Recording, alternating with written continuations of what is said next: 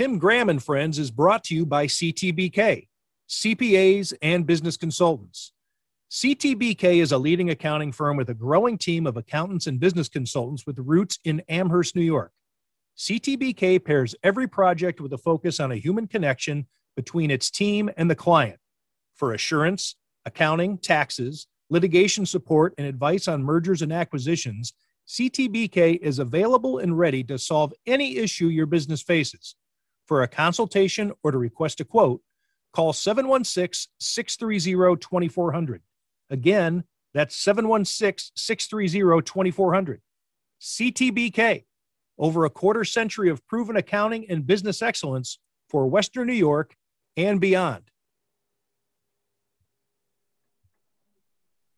Welcome to another edition of Tim Graham and Friends, brought to you by CTBK, CPAs and Business Consultants. I am Tim Graham of The Athletic, here with Matthew Fairburn, also of The Athletic, Jonah Bronstein of Bronstein Amalgamated, and from the Associated Press, John Wawrow, back for another round.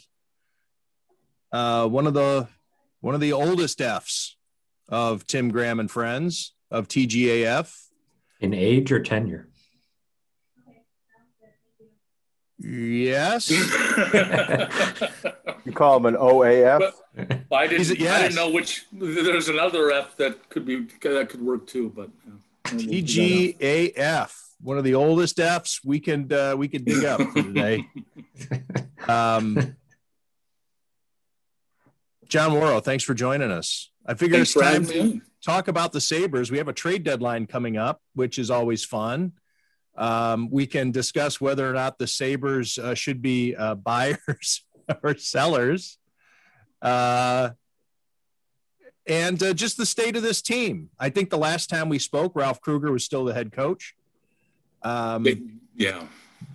There's been a bit of a spark. I mean, the team looks different, obviously, because uh, Don Granato is uh, has made some changes. Of course, and you'd expect to see some some kind of life um, based off of that. And also uh, Linus Ullmark coming back, maybe the most important of that.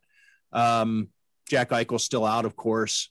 Um, anyways, what, we'll just open it up the floor to our guest here. Uh, the state of the Sabres. Uh, what's uh, where where is this team now?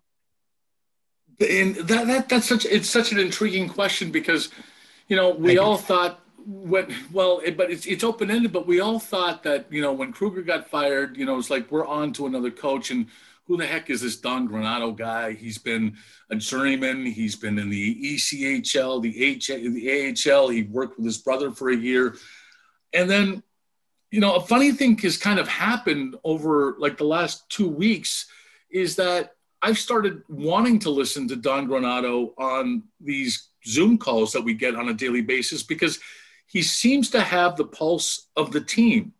Um, and it's resonating with the team. You've got players that are repeating things that he said. Um, Curtis Lazar, for one, did that a couple of weeks uh, last week before he got hurt, and just before um, in, in, discussing, we're not here. Curtis Lazar said, "We're not here to end the drought." This was as they after the day after they they, they blew that three nothing lead and you know, extended the drought to 18, 18 games. We're here to, to, to continue building. And that's been Granato's message. Now it's it's it's a short. We've got a short window, a short, small window uh, uh, to see what Don Granato's done, but what he's done and what he's gotten out of this team with Linus Ullmark back, mind you, but what he's got out of this team, I don't know if anybody really anticipated that um, in how they're playing and how they've improved and how they've showed you know, even Lindy Ruff. I asked Lindy before they played the Devils. I don't know when it was, um, a couple of weeks back. What's the difference? Actually, sorry, it was David Quinn, the New York Rangers coach. I asked um, what the difference he saw in the Sabres, and he said they're playing on their toes. Is that an indictment on Ralph Krueger? Probably. I mean, um, and is that what, what's that say about Don Granato? And can Don Granato do this over a longer term period? But I think this introduces him into puts him in, into the equation of being a bona fide coaching candidate to continue after this season. All right, but how careful do we need to be? Uh, we do get a little extra excited uh, sometimes. There's a new coach, a new message. It seems refreshing. Uh, we went through this with Ralph Krueger. We went through it with Tim Murray. We went through it. You can go on down the list. Uh, we talked about it on the show last week, uh, a column that Jerry Sullivan wrote, uh, how refreshing it was the way Mike Mularkey uh, addressed the media at his introductory news conference. So, um, well, after Greg a, Williams, yeah, sure. There is a trap yes. to avoid here. Um, I don't know if there's a question in there other than just a point to be made that, um, all right, how about this? Uh, here's the question Who's to say that any coach would have made this difference? Because if you say it's an indictment perhaps on Ralph Krueger that the Sabres are playing on their toes, couldn't any coach have made that? I mean, so maybe, I mean, do we want to really emphasize Don Granato here?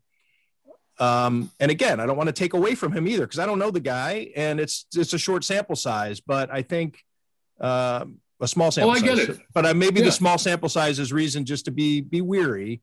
And we know that this is an ownership uh, that is easily impressed. So, do you maybe have some concern that they're going to fall in love with Don Granato and not do an honest coaching search? I, I hope they don't I hope they don't just fall in love with Don Granato, but I and and I'm not saying he is the man, um, is the guy to take over, but there. Um, what strikes me is that he has he's um, he might be the first coach that the, the Sabres have had, maybe since Ted Nolan to a certain extent, um, the second time of Ted, Ted Nolan, who has a grasp of what the issues are inside the locker room um, I see Granato as focusing on building culture. And this is what the Sabres have needed in a coach, not an X's and O's or look, look how smart I am Krueger guy who's, who's putting square holes in a round or round, round pegs in the square holes. Or Phil good. Housley, who really seemed to be in over his head. Or Bylsma, who even his GM, Tim, Tim Murray, said that this guy doesn't needs to get needs to stop looking at video and go into the locker room and start talking to players. Um, so those are three indictments against those guys. What Granato, what I see from Granato, and again, with the caveat, it's a small window, and and and we don't know exactly how his message will resonate over the course of an 82 game season. But the thing that strikes me is when he, after the three nothing, blowing the three nothing lead to Philly, the next game, they're leading four to one going into the third period, and he tells the guys, "This is yours. This is on you. Take ownership of of this. You're in the same situation. Take ownership. Build off what happened last time." I don't know if Krueger would have the even that, that would be beyond Krueger's hubris was, was that, that was beyond him.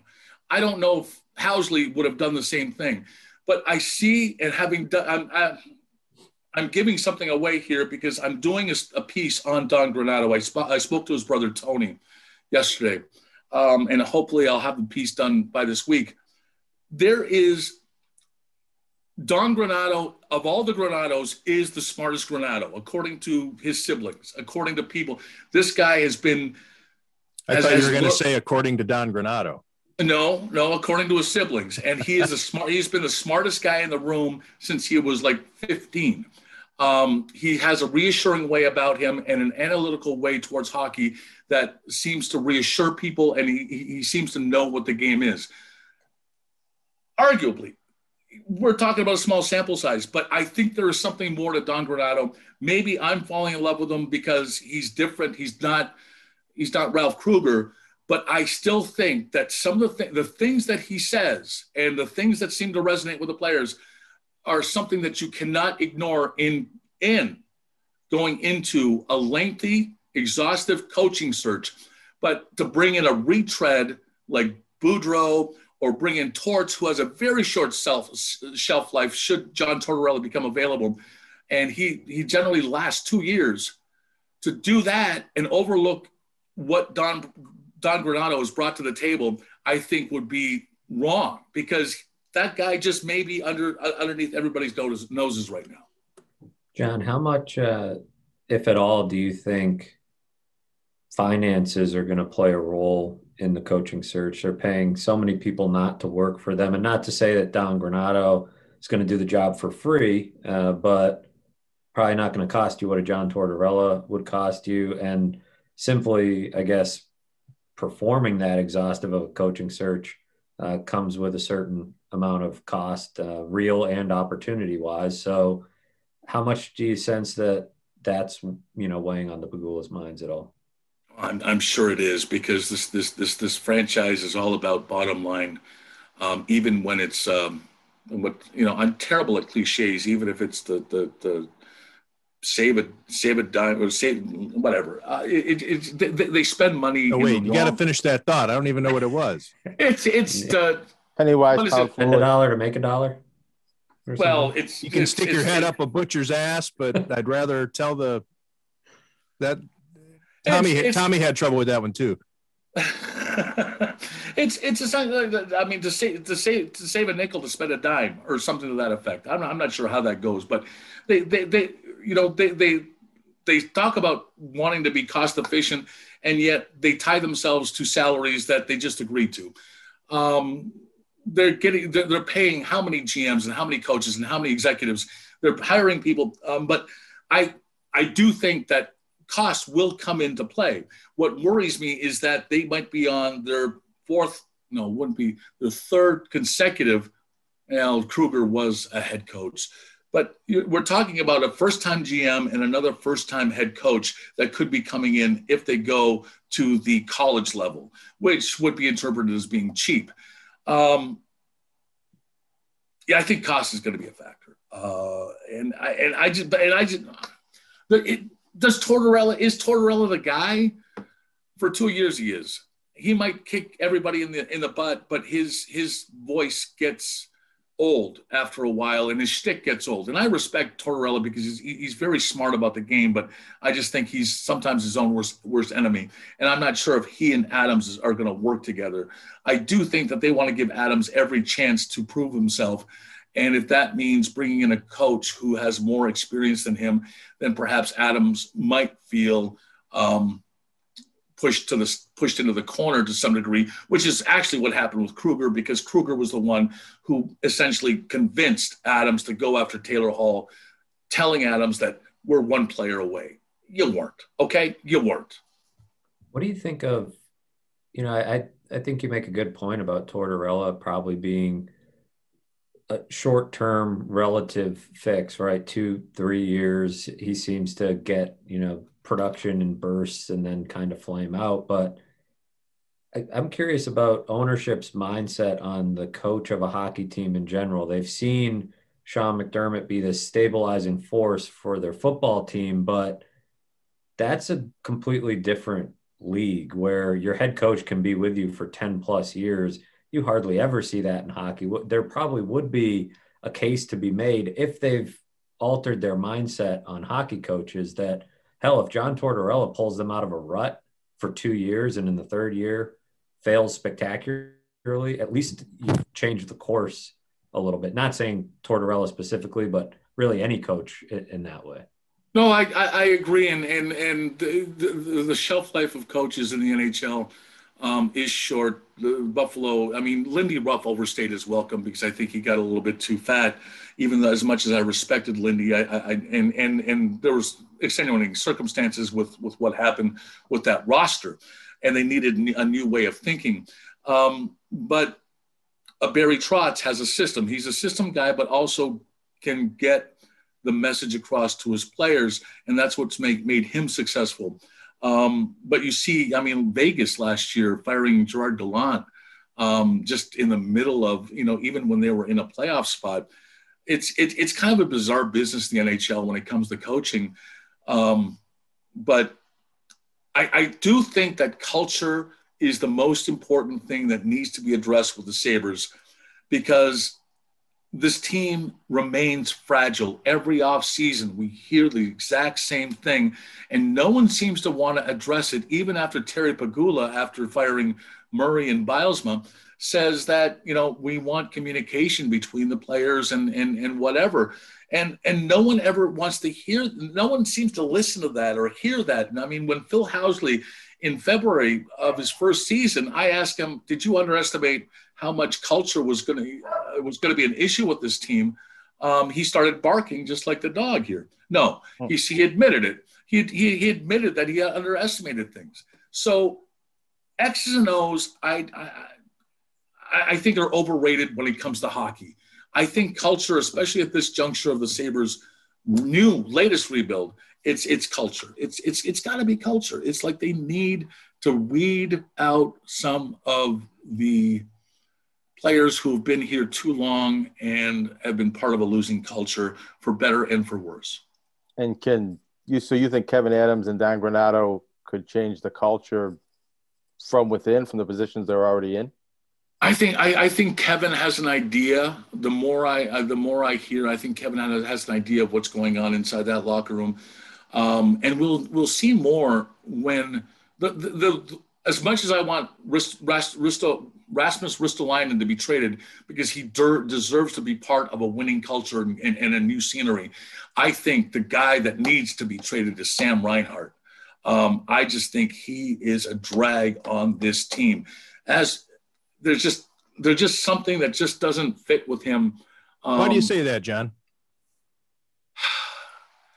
after they win their first game six to one in such impressive, resounding fashion, Sam Reinhart was uh, was just it, it, it, there was no excitement. There was no there was no hint of excitement that the Sabres has actually accomplished something and something was off their shoulders. Maybe that's the whole next game at a time thing. But at least Brandon Montour came on next on the conference call and acknowledged that what he said two days earlier about being embarrassed by this slump, and embarrassed by blowing this 3 nothing lead, there was relief. Um, I, does Sam Reinhart actually enjoy playing hockey? Is a question that I've asked myself since essentially he got here. I, I don't know if he enjoys actually playing hockey. Um, there's just something about his personality that strikes me as odd every time he speaks to the media. What do you think about the theory, or have you heard this? Because I've heard it that they can't trade Sam Reinhart because of it would upset uh, assistant manager Jack Eichel, assistant general. This, it, it, it's if if that is the narrative, and I know that's the narrative, but if if if Jack Eichel has so much say about the roster and the shape of this franchise, then perhaps it's time for somebody else to take over. Because coach. I don't. I think Jack Eichel just wants to play hockey. I think that's what Jack Eichel wants to do. He wants to play hockey and leave everything else to everybody else. But unfortunately, he's in a position where he has he has that input, he has that say, he has that influence because he is the franchise player. But I think if you just let Jack Eichel play hockey and allow the, the decision makers, the actual decision makers, the people who are paid to make decisions and to, to, to, to set lineups and to set the roster, let those people do what they do. Um, is it going to upset Jack Eichel in the short term, long term? Who cares? This hasn't worked. It's been 10 years. Jack Eichel's not been here for 10 years, but it has not worked and has progressively gotten worse.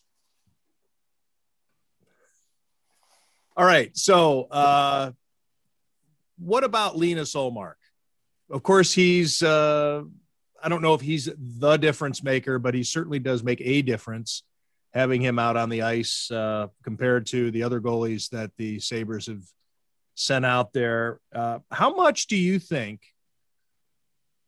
Terry and Kim Pegula and Kevyn Adams can look at this season and rationalize, you know, we're not that far off. Uh, we got rid of Ralph. If Jack stays healthy, if Linus Ullmark stays healthy, if we just have a different approach at uh, behind the bench.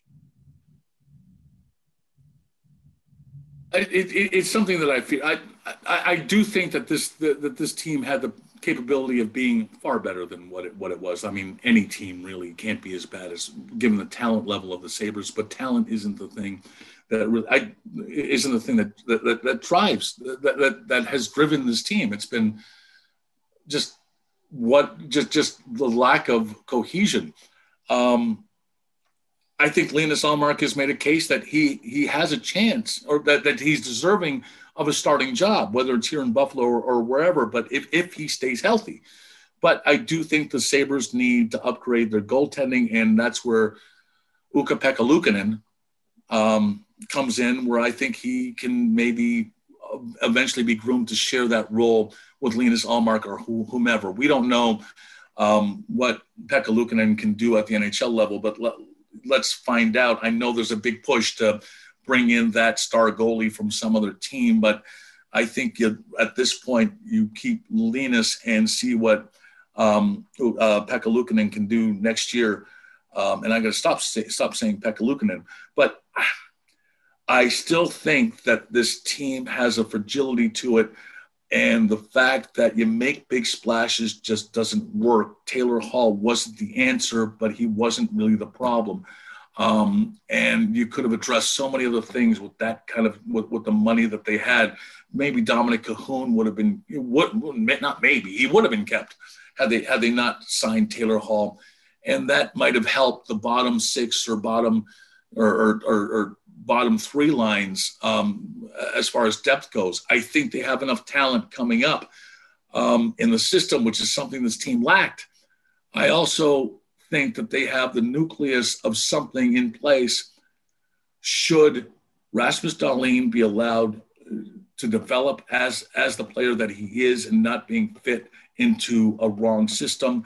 And I think they've got something in Dylan Cozens if he stays healthy so that's something to build around. But I still think if you're going to say that just with if if the team brings in a forty million dollar player next year in free agency is going to save this team or, or push it over the top, I think you're just going back into the troubles that have haunted this franchise for oh so long, be it the Kyle Poso deal, Matt Moulson, uh, bringing in Evander Kane, um, just bringing in signing Taylor Hall, those things don't work. They need to uh, re- target what the core of this team is and build around that. I wonder how much the NFL money will will affect things, and I, I think it lends itself more to Matthew's question earlier right. regarding hiring a coach, because of course you have salary cap restraints in the NHL. It's not as though because the broadcast deal money in the NFL, the the Pegulas can spend 30 million over the NHL cap. Can't do that. But they do have more money. They do have more disposable income uh, that maybe uh, that might affect how they address not only the coach but all of the shortcomings that they've had throughout the front office that I think they're they've realized uh, that they probably should have realized before they decided to get leaner um, and hire some scouts and some assistant general managers, plural, and whatever else it takes to build a uh, a front office that at least resembles the other 31 in the NHL. The Sabres will be getting a little bit more money with the TV deals with ESPN and the yet to be announced deal, which might be either with Fox or NBC. There's going to be a side deal coming. So there will be some money coming in. But if I remember correctly, I think the Sabres were projected to lose $60 million in revenues or actually it's going to be a net loss of $60 million because of this pandemic. So you can see where, you know, where the Pegulas actually, that actually opened the Pegulas' eyes into believing that, oh, geez, that's, that's not good. And we haven't had a winner. Um, so I think, I think money will play an issue. I'm curious to see what happens with, um, with the stadium and the arena um, reconstructions, um, whatever this feasibility study finds that's going to be shared with the governments uh, shortly. I wonder how much payout is going to have to come out of the Pegula's own pocket too. So you're going to have to take that into account. Yes, the Bills are making money. Yes, the NHL will be getting a little bit more revenue uh, into the system, but I still think that that that money is going to be an issue involving PSE because of the cost outlays they're going to have to they're going to have to make whether they renovate the stadium or build a new one and with the renovations that are going to be needed at that arena. To tim's question how i mean how badly are nhl teams as a whole uh, doing financially? Uh, because i know it's not just a sabres problem but how bad is it across the league after I know they were bracing for this pandemic uh, as much as anybody because of not being one of those major uh, revenue sports like the NFL, you know, with the TV money? Well, I mean, you know, um, I know the Dallas Stars owner who had his who whose who, whose money was tied up into the hotel and restaurant industry. I know he. I mean, obviously, he took a huge blow, and I'm sure there are a lot of other owners around the league because there there was no real bracing for this. No one anticipated the pandemic coming until the pandemic hit, and I don't think anybody realized how long it was the effects are going to last. So I think the entire league is hurting. Um, I, I do think there's going to be a quicker turnaround. I think the money will come back, especially with the ESPN deal, which, which I think is important for the NHL to be on that platform. And I think ESPN has the chance to hopefully not do the same thing it did the last time it had the NHL rights deal and, and, and essentially ignore the NHL. But with the Olympics coming up and the prospect of NHL players returning to Beijing, I, I think there, there is a way where the owners will be getting money quicker than um, hopefully expected, and they need that. Um, what about Seattle's expansion fee too? How does that help? Ooh, right. I mean that, that none of that money goes to the players, so that's an influx of a lot of money that's coming directly into the coffers of of the current NHL owners. So you split up what is it, six hundred million? I think it was divided by 31 teams. That's that's a that's a that's a good chunk of change that's coming into their pockets. But i can't remember when that money was paid. You know they may have gotten that two years ago or a year ago when the deal was completed. So i'm not exactly sure on the timing of that but that that money does help. Um, so yeah. But still the the nhl counts so 50% just under 50% of the nhl's revenue stream comes from ticket sales so the faster they get people back in the arenas, the, the better off every team is going to be. John, let's talk about your other love, basketball. Hmm. And uh, the Pacific Northwest uh, stood to have representation uh, among the unbeatens last night and hmm. failed. I don't know. I'm sure you were watching the game last I, night. I did. I, I, Baylor, saw, I saw, Baylor uh, Baylor was not to be beaten. Now, my son and I had a discussion about this. Uh, I said, you know, who do you want to win? Do you care? And he's like, I don't really like either of these teams. Um, and I'm the same way. I, I, just find Baylor's program, and I know that things have changed, both football and basketball. But just five years ago, 10 years ago, these were the dirtiest programs in the country, right? I mean, you had a kid getting murdered. Uh, yep. the the former UB recruit, uh, right, uh, Jonah, the the kid uh, who um, was uh, was the one who who committed the murder, uh, went down there, and uh, anyway, that's the basketball I don't program. Know if, I think huh? there's a degree of separation there. I don't know if it was the same. But no, maybe, I'm pretty sure. Well, I'll look yeah. it up while we talk here. But um, anyway, Art Briles and everything that he did with the football program to run it into the ground, and people talking about death penalty for that program, and um, so anyway, Baylor uh, rises from the ashes. Gonzaga, the plucky, uh, the plucky mid-major that has turned into a dynasty. I don't know. I, we talked about it a little bit on the last podcast. I like that story of somebody chasing and that always that carrot being out there of the unbeaten. So I wasn't busted up that that Gonzaga lost, but I wasn't particularly thrilled that Baylor won. Uh, anywho, um, your guys' thoughts on on the uh, college basketball season. I turned to Mary Lou two minutes before my wife, two minutes before tip off, and I said, I think Baylor's going to win this thing by a lot. Um, I wish I would have tweeted it. I wish I would have bet on it um, because that it, for some reason I saw it coming. I just thought Baylor was um, the more rested team and seemed to be peaking at the right time. And generally, in having having watched the NCAA tournament for quite some time, whatever, uh, but followed it, that teams coming off tight wins like that usually struggle in the second game um, if it's a weekend series because I think UCLA may have exposed some of Gonzaga's flaws, and I think Baylor, with its two point guard um, backcourt, really continued to expose what went wrong with Gonzaga. I just don't think, though. I, I just think that Gonzaga came out flat and couldn't couldn't buy a basket. And um, it's I, I, I like Spokane. I visited the city every, every once in a while. It's, it's, it's in a beautiful part of Washington State that a lot of people don't know about because it's in eastern Washington, Washington, and just a beautiful area of lakes and mountains where it's so on the opposite side of Seattle. But so I've, I've always had a soft spot for Gonzaga. Um, I was hoping they'd win because it would be kind of neat to see the 31 and 0 thing. Um, but ultimately, I, Baylor's Baylor's reputation aside, I thought the better team won.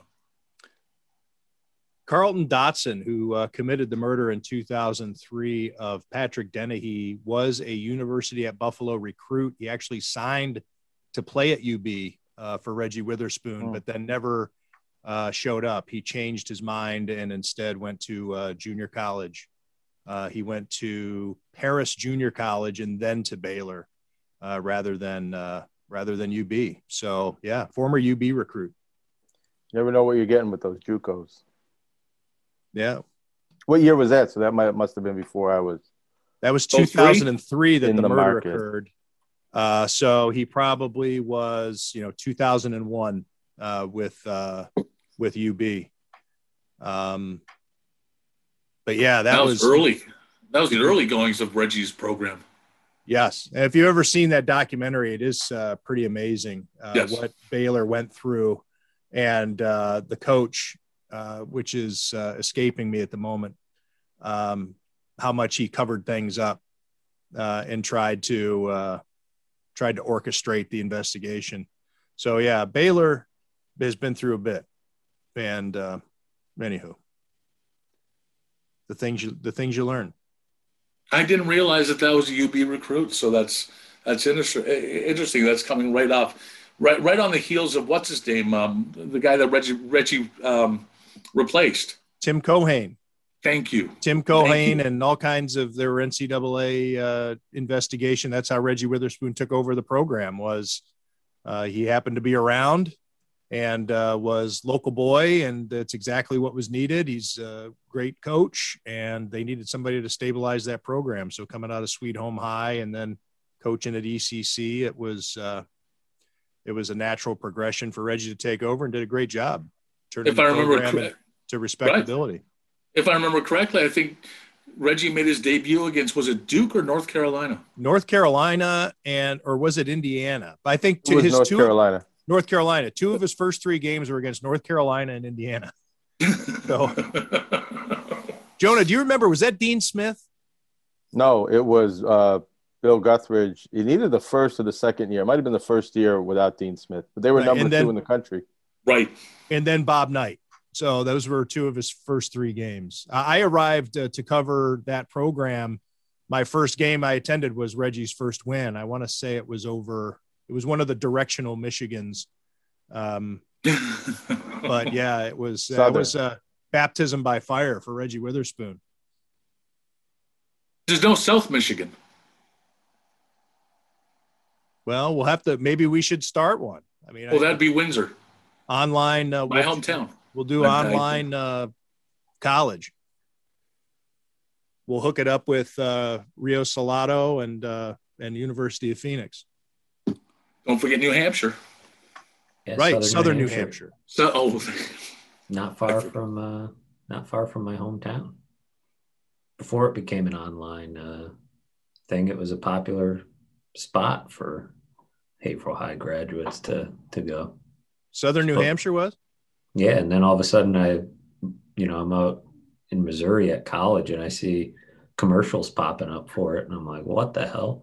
Uh, it started to become a thing, but yeah, it's not far from where I grew up. It's like right down the road.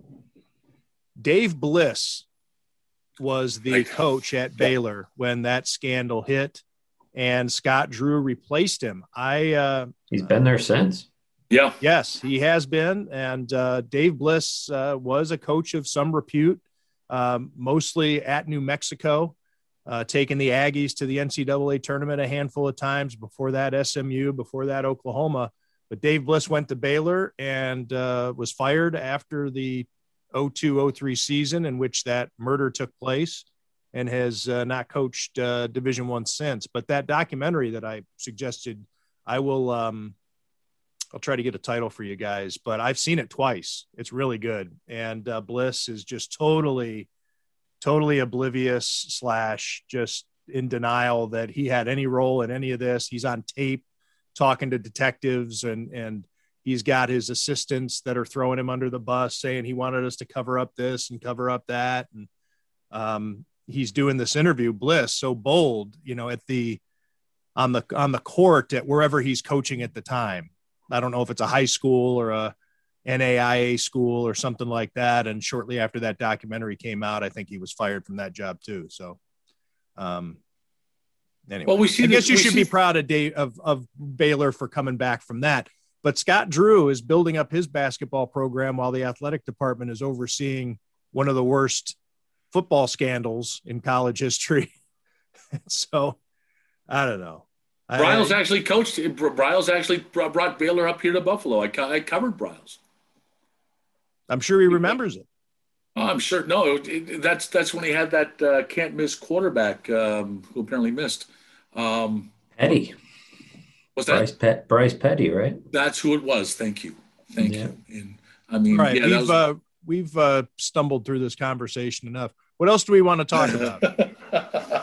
this has been. I, I've knocked over my microphone. I uh, Your dog's I, barked? cleared my throat right That into the my mic dog. earlier in the podcast. Oh, is that your- I oh. tried a. I tried some special effects by bringing in a movie clip that totally failed. Um, it, this has not gone smoothly. Uh, oh, I just realized I forgot to hit the record button. Um, Very funny. Is that true? No, No. it's right up there. We can No, see it. Why it don't you says- see it? I was thinking, good. Maybe we're better off. Right. Uh, John Wawrow's trying to fit uh, square holes into into round pegs. That'd be a which then he actually rattles does, off which actually does. Lukanen. There's just too much extra room.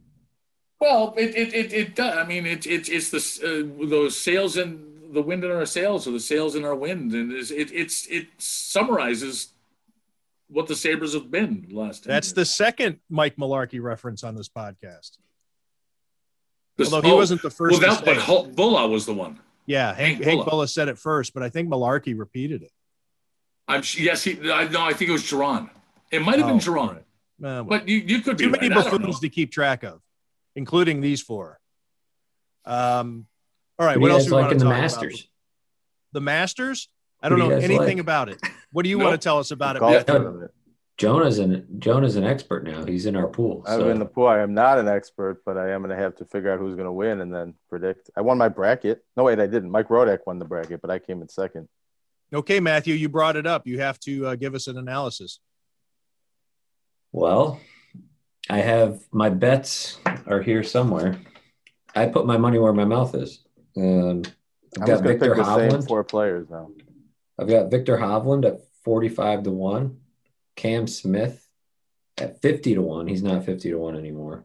Matt Fitzpatrick, Webb Simpson, and then I did like Patrick Reed, Daniel Berger, and uh, somebody else that I'm forgetting. Um, I don't know. It's gonna be an, it's gonna be different than the fall because the fall was a much different course setup or course conditions. Uh, you know, it was a little bit softer. It's going to be back to more of a, a classic setup where it's going to play real fast, real hard. It was a little bit too easy. I don't think they're going to, you're going to see a 20 under winner like Dustin Johnson, but um, interesting tournament because Jordan Spieth is fresh off a win and everybody loves Jordan Spieth. He's now almost the betting favorite after being like one of the worst golfers on tour for a little while. He was playing so poorly uh, for one stretch. So a little bit of a redemption story there. Um, got the beefcake Bryson DeChambeau on the the driving range, just acting like a lunatic. Um, so that's kind of fun. DJ defending. I don't know. I, I mostly it's a weird tournament to bet because you're not usually I like to throw long shots in there, but you can't go too long at the Masters because I think there's some trend of you basically in the last six or seven years, it's like you got to be in the top 20 in the world coming in uh, to have much of a shot to win the tournament. So um, I don't know. It's a, it's going to be fun. I'm going to enjoy it. There's going to be hopefully a, a winner in some of these betting tickets. Maybe I'll get antsy and put a few more, few more bets in by the end of the week, but Um, I think it'll be. I don't know. It's it's nice to have it back in the spring, sort of the official start of spring. It feels like around here. I heard from our uh, good friend and fellow degenerate gambler Chris Baker last night at halftime of the basketball game. Uh, Chris Baker, uh, of course, uh, he comes to mind because of the golf uh, betting here. But just to put a bow on things, he was very, very excited at halftime to let me know that Gonzaga was a plus 160 and then quickly in the span of a couple of minutes went up to plus 195 and then went back down to plus 150 there was a fluctuation there but people were going nuts and everybody wanted that sweet sweet gonzaga action at halftime.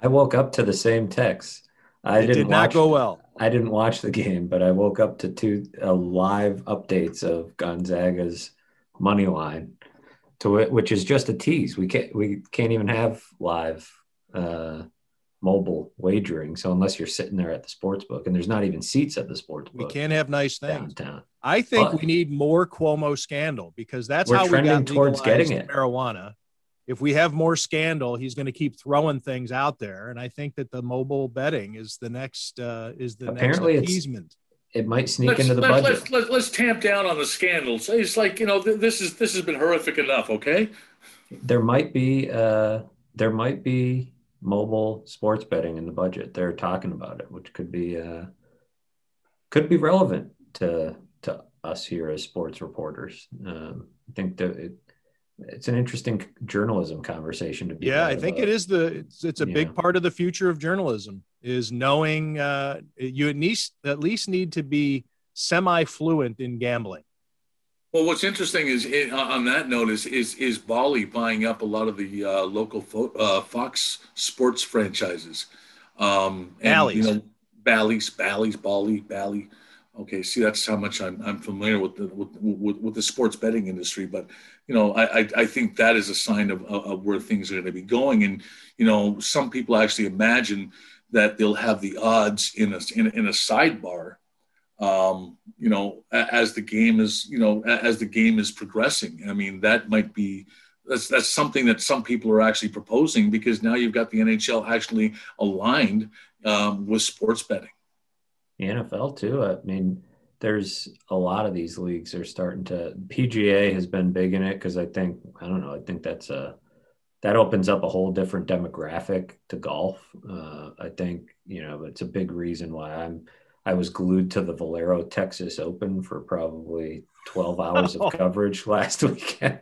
I mean, uh, all God for bless you, naught Matt.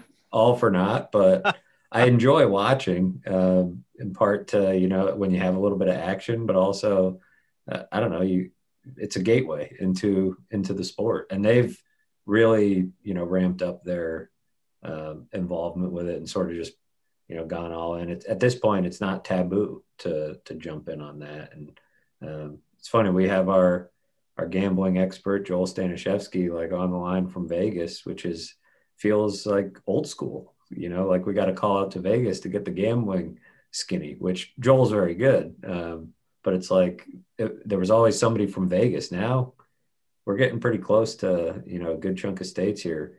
It'll be interesting because I don't think every state's going to do it. Um, no Some state constitutions are sticky and, and complicated, including New York's is a little weird. And there are a lot of But- states that are going to want to protect their lottery system. Uh, they view that as, you know, they don't want people betting on sports. They want you to buy their scratch offs and play their numbers and and that type of thing. Um, but it's interesting to see the transition. Uh, and I noticed it on the Sabres, whatever Sabres game was on NBC Sports recently. Was that the Flyers Boston. game?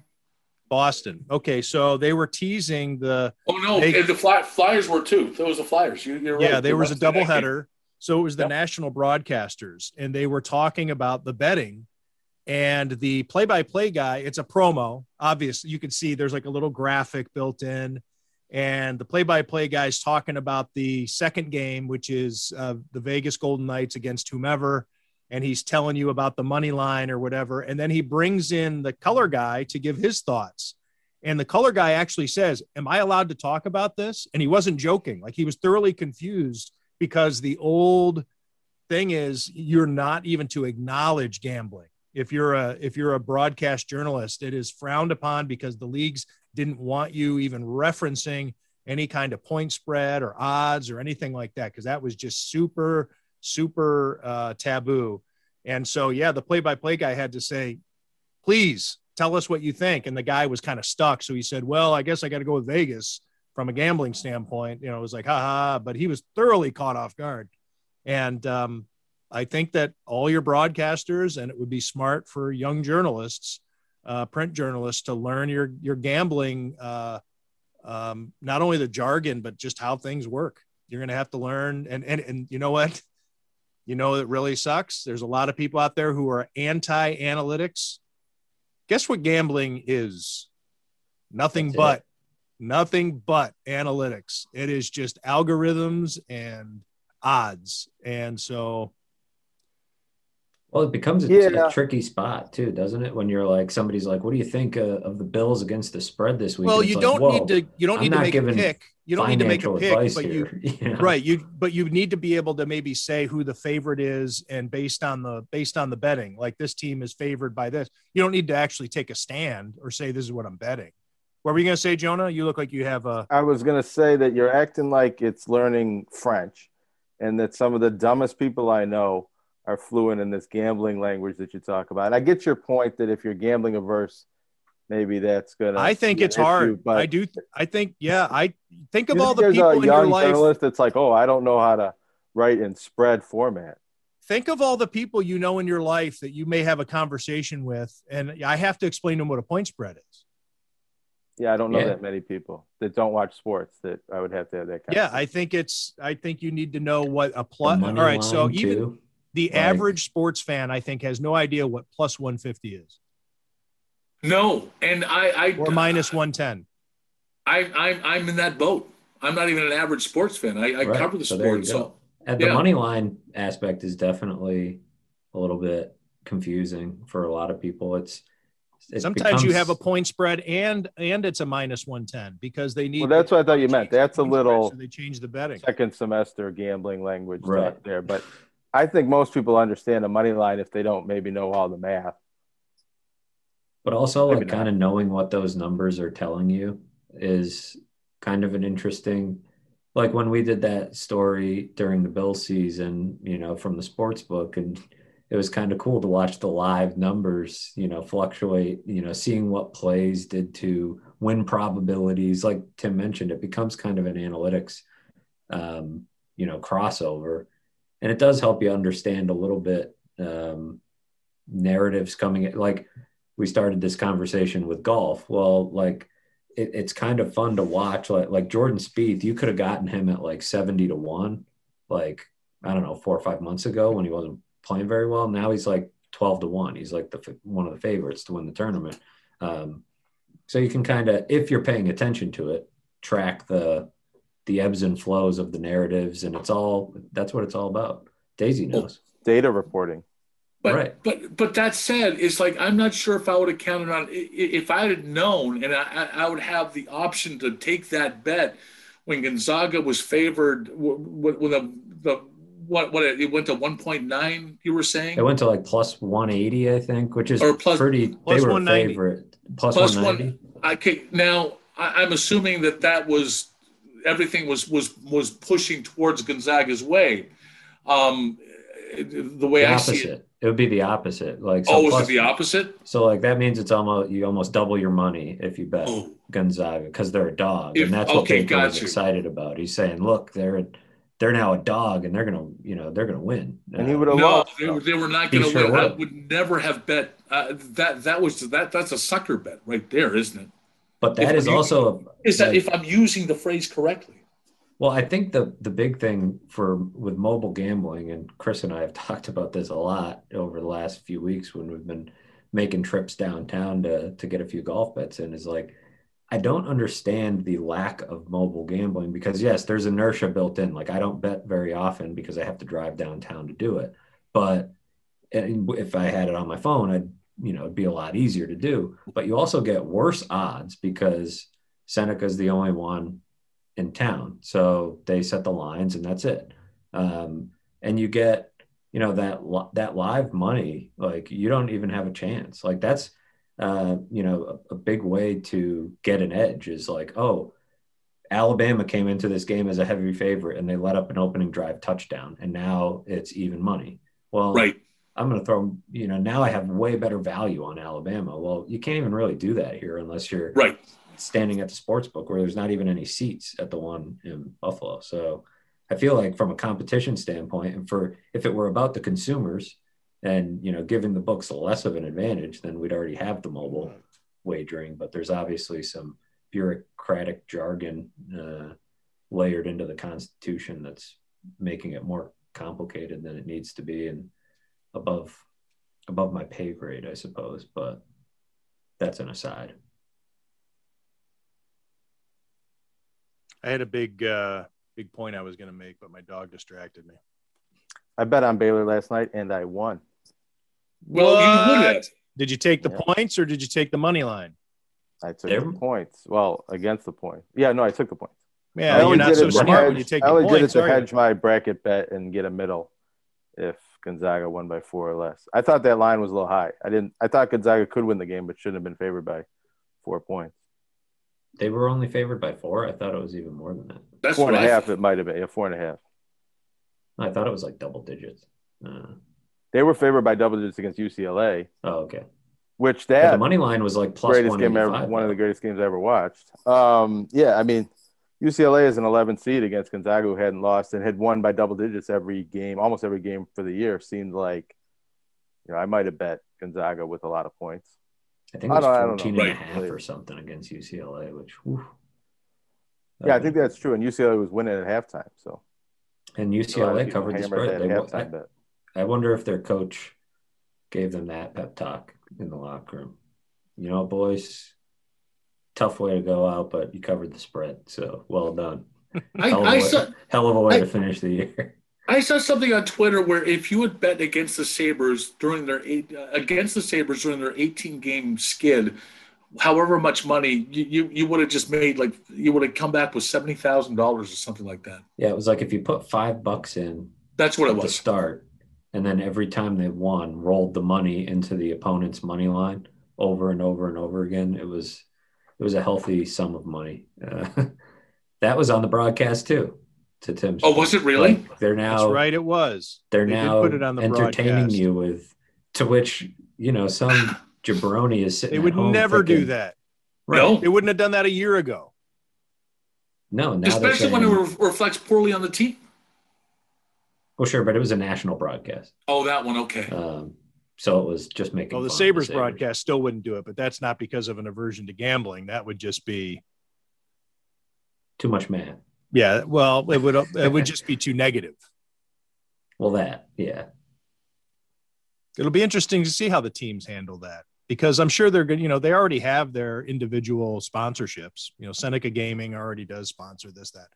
All right, let's wrap this shit up. CTBK does not pay for us to ramble on about nothing, or do they? So, so we're not getting paid this week. They they kind of do. This was I'm not proud of this episode. John, it's no reflection of you. You had nothing to do with it. You got to you got to clip. I feel I didn't bring up. it today. I feel I did not bring it today. I feel like I let you guys down. No, I don't think any of us brought. it was good when John was talking. It got sideways when John got quiet. Yeah, you're right. You should have just put John on spotlight and and uh, let him go. Since All right, nobody's John, listening, I just mentioned one more thing, and it doesn't yeah. matter because nobody's listening. I don't know. When we were talking about the Final Four, I think we should acknowledge Tara Vanderveer grew up in Niagara Oh, Falls, absolutely. Oh, yeah. Seminary, coach Stanford, national championship, first since 1992. I feel like I'm reading the outro while the music is playing. All right. Well, I, I, I, am I'm impressed because I, I got a chance to cover her team when, when Stanford came up uh, and played UB. So uh, they played like an 11 o'clock in the morning game. And um, it was great to be able to cover, you know, good women's basketball, which – I don't get a chance to unless UB is is doing well. So um, yeah, I, I'm, I'm happy for her. She does deserve more local run. Of course, she is out there on the West Coast. Uh, and she does get her mentions on the 11 o'clock news and you know the blurbs in the in the buffalo news but uh, she is uh, she's a local girl and uh, has done very well Um, And a her great background, Summers Jonah. Now, team. now, go ahead, Jonah. She summers at she summers at the Chautauqua Institution um, every year. Family Yes, from that, Niagara yes. Falls, or at least they settled there. Well, they lived, yeah, they're from Albany area and then came to Niagara Falls. And there was no team in, that she could play for in Niagara Falls. So that's why she had to go to Buffalo Seminary to play on that team. And her coaching started, I think, with Niagara Falls JV or something like that. Because by the, a few years later, they did have a team. And that's where her career blossomed from there. Went to Indiana for a while. Yeah, the all-time winningest basketball coach in women's history, Yep. and has just won uh, the national championship with Stanford, and uh, Hall of Famer. And uh, she is from Western New York, and doesn't get mentioned enough. Yeah, when she did, uh, when she did get the record for most wins by a, a women's coach, I don't think it was mentioned locally anywhere. Because I remember looking for it. and the only Well, I've could- seen it. The Niagara Gazette did some stories, and I know. there I mean, the night she did it, the night she broke the record. much- It doesn't get like that Twitter following from the fans. I feel like the media does make the mentions, and then people never really seem to. I shouldn't say never, but you don't see the groundswell of "Wow, we're so proud of this Western New Yorker." Even last night, I saw a few people tweeting, or not last night, but Sunday night. Hey, by the way, did you know Stanford's coached by this Western New Yorker? And people that I thought would know were like, "Wow, I didn't know that." Right. Well, but right. That's right. But I think there's, in, in part, there's an undue, uh, and for, for good reason, but there's an undue big influence by UConn when it comes to people talking about women's college basketball. That UConn gets all the highlights and people um, because they've been so so good for so long. I- I, think that Stanford and other teams kind of get lost in, in, in UConn's wake because people just can't grasp the full attention of women's basketball um, or don't don't have time or don't care for it. I think that's true. Even when Pat Summitt was coaching at Tennessee, it still seemed to be really unbalanced towards UConn. And of course, some of that has to do with ESPN being so close to UConn. They used to cover their games like crazy. Uh, and really, uh, when they were trying to and doing a very good job and in, in, a righteous way, um, making it a point to cover women's college basketball, that UConn was so close to ESPN headquarters in Bristol, Connecticut, it it really it really uh, changed the gravitational pull. And um, yeah, I'll be honest, I did, would not have watched uh, any of the tournament except I was flipping through the channels uh, the night that um, uh, that UConn got beat, and they were down ten, whatever it was, and I tuned in to see if if UConn was going to lose, and I probably would have kept like- going if it weren't that way. they're like the Yankees in that way. Some people like watching them lose more than the fans like watching them win. They did have the best player in the country and the most charismatic women's player I've seen in a while. So I, I don't think UConn doesn't deserve, at least this year's team, the credit and the attention that it gets. A charismatic coach. I, I mean, I like watching UConn women's basketball probably, or I find myself watching UConn women's basketball more than any of the other teams combined. I don't do that consciously, but they're just they're always the team to watch or have one of the players to watch. does seem like the women's tournament got more attention. It seems to increasingly be getting more and more attention each year. I, I hear anecdotally of more people doing women's brackets, uh, bracket pools, in addition to men's bracket pools, and um, you know this tournament being particularly exciting towards the end with UConn getting upset and you know some good uh, games on the way to the final.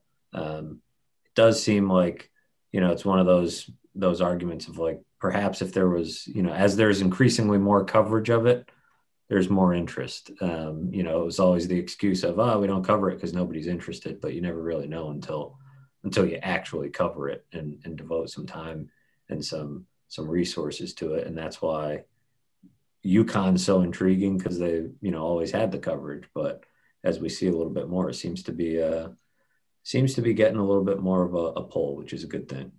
Overdue. Guys thanks for doing this. Thanks for enduring this one hour. Uh, how we made it an hour i'm not sure uh, when it comes time for me to type up the recap for this i have no idea what i'm going to put in it Things were said.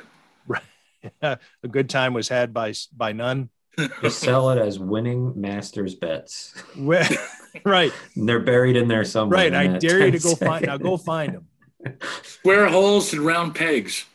Yes. Oh, so much. So so many so many gems were spun. John sticks this his round podcast. peg in our square holes. All right, guys. Uh, thanks for doing this. Uh, and uh, we'll be back hopefully in a couple days. Hey, that's the one good thing about Tim Graham and Friends brought to you by CTBK. There's always another one right around the corner. We have a chance to redeem ourselves. Thanks for listening. Tim Graham and Friends is brought to you by CTBK, CPAs and business consultants. CTBK is a leading accounting firm with a growing team of accountants and business consultants with roots in Amherst, New York. CTBK pairs every project with a focus on a human connection between its team and the client. For assurance, accounting, taxes, litigation support, and advice on mergers and acquisitions, CTBK is available and ready to solve any issue your business faces. For a consultation or to request a quote, call 716 630 2400. Again, that's 716 630 2400. CTBK, over a quarter century of proven accounting and business excellence for Western New York and beyond.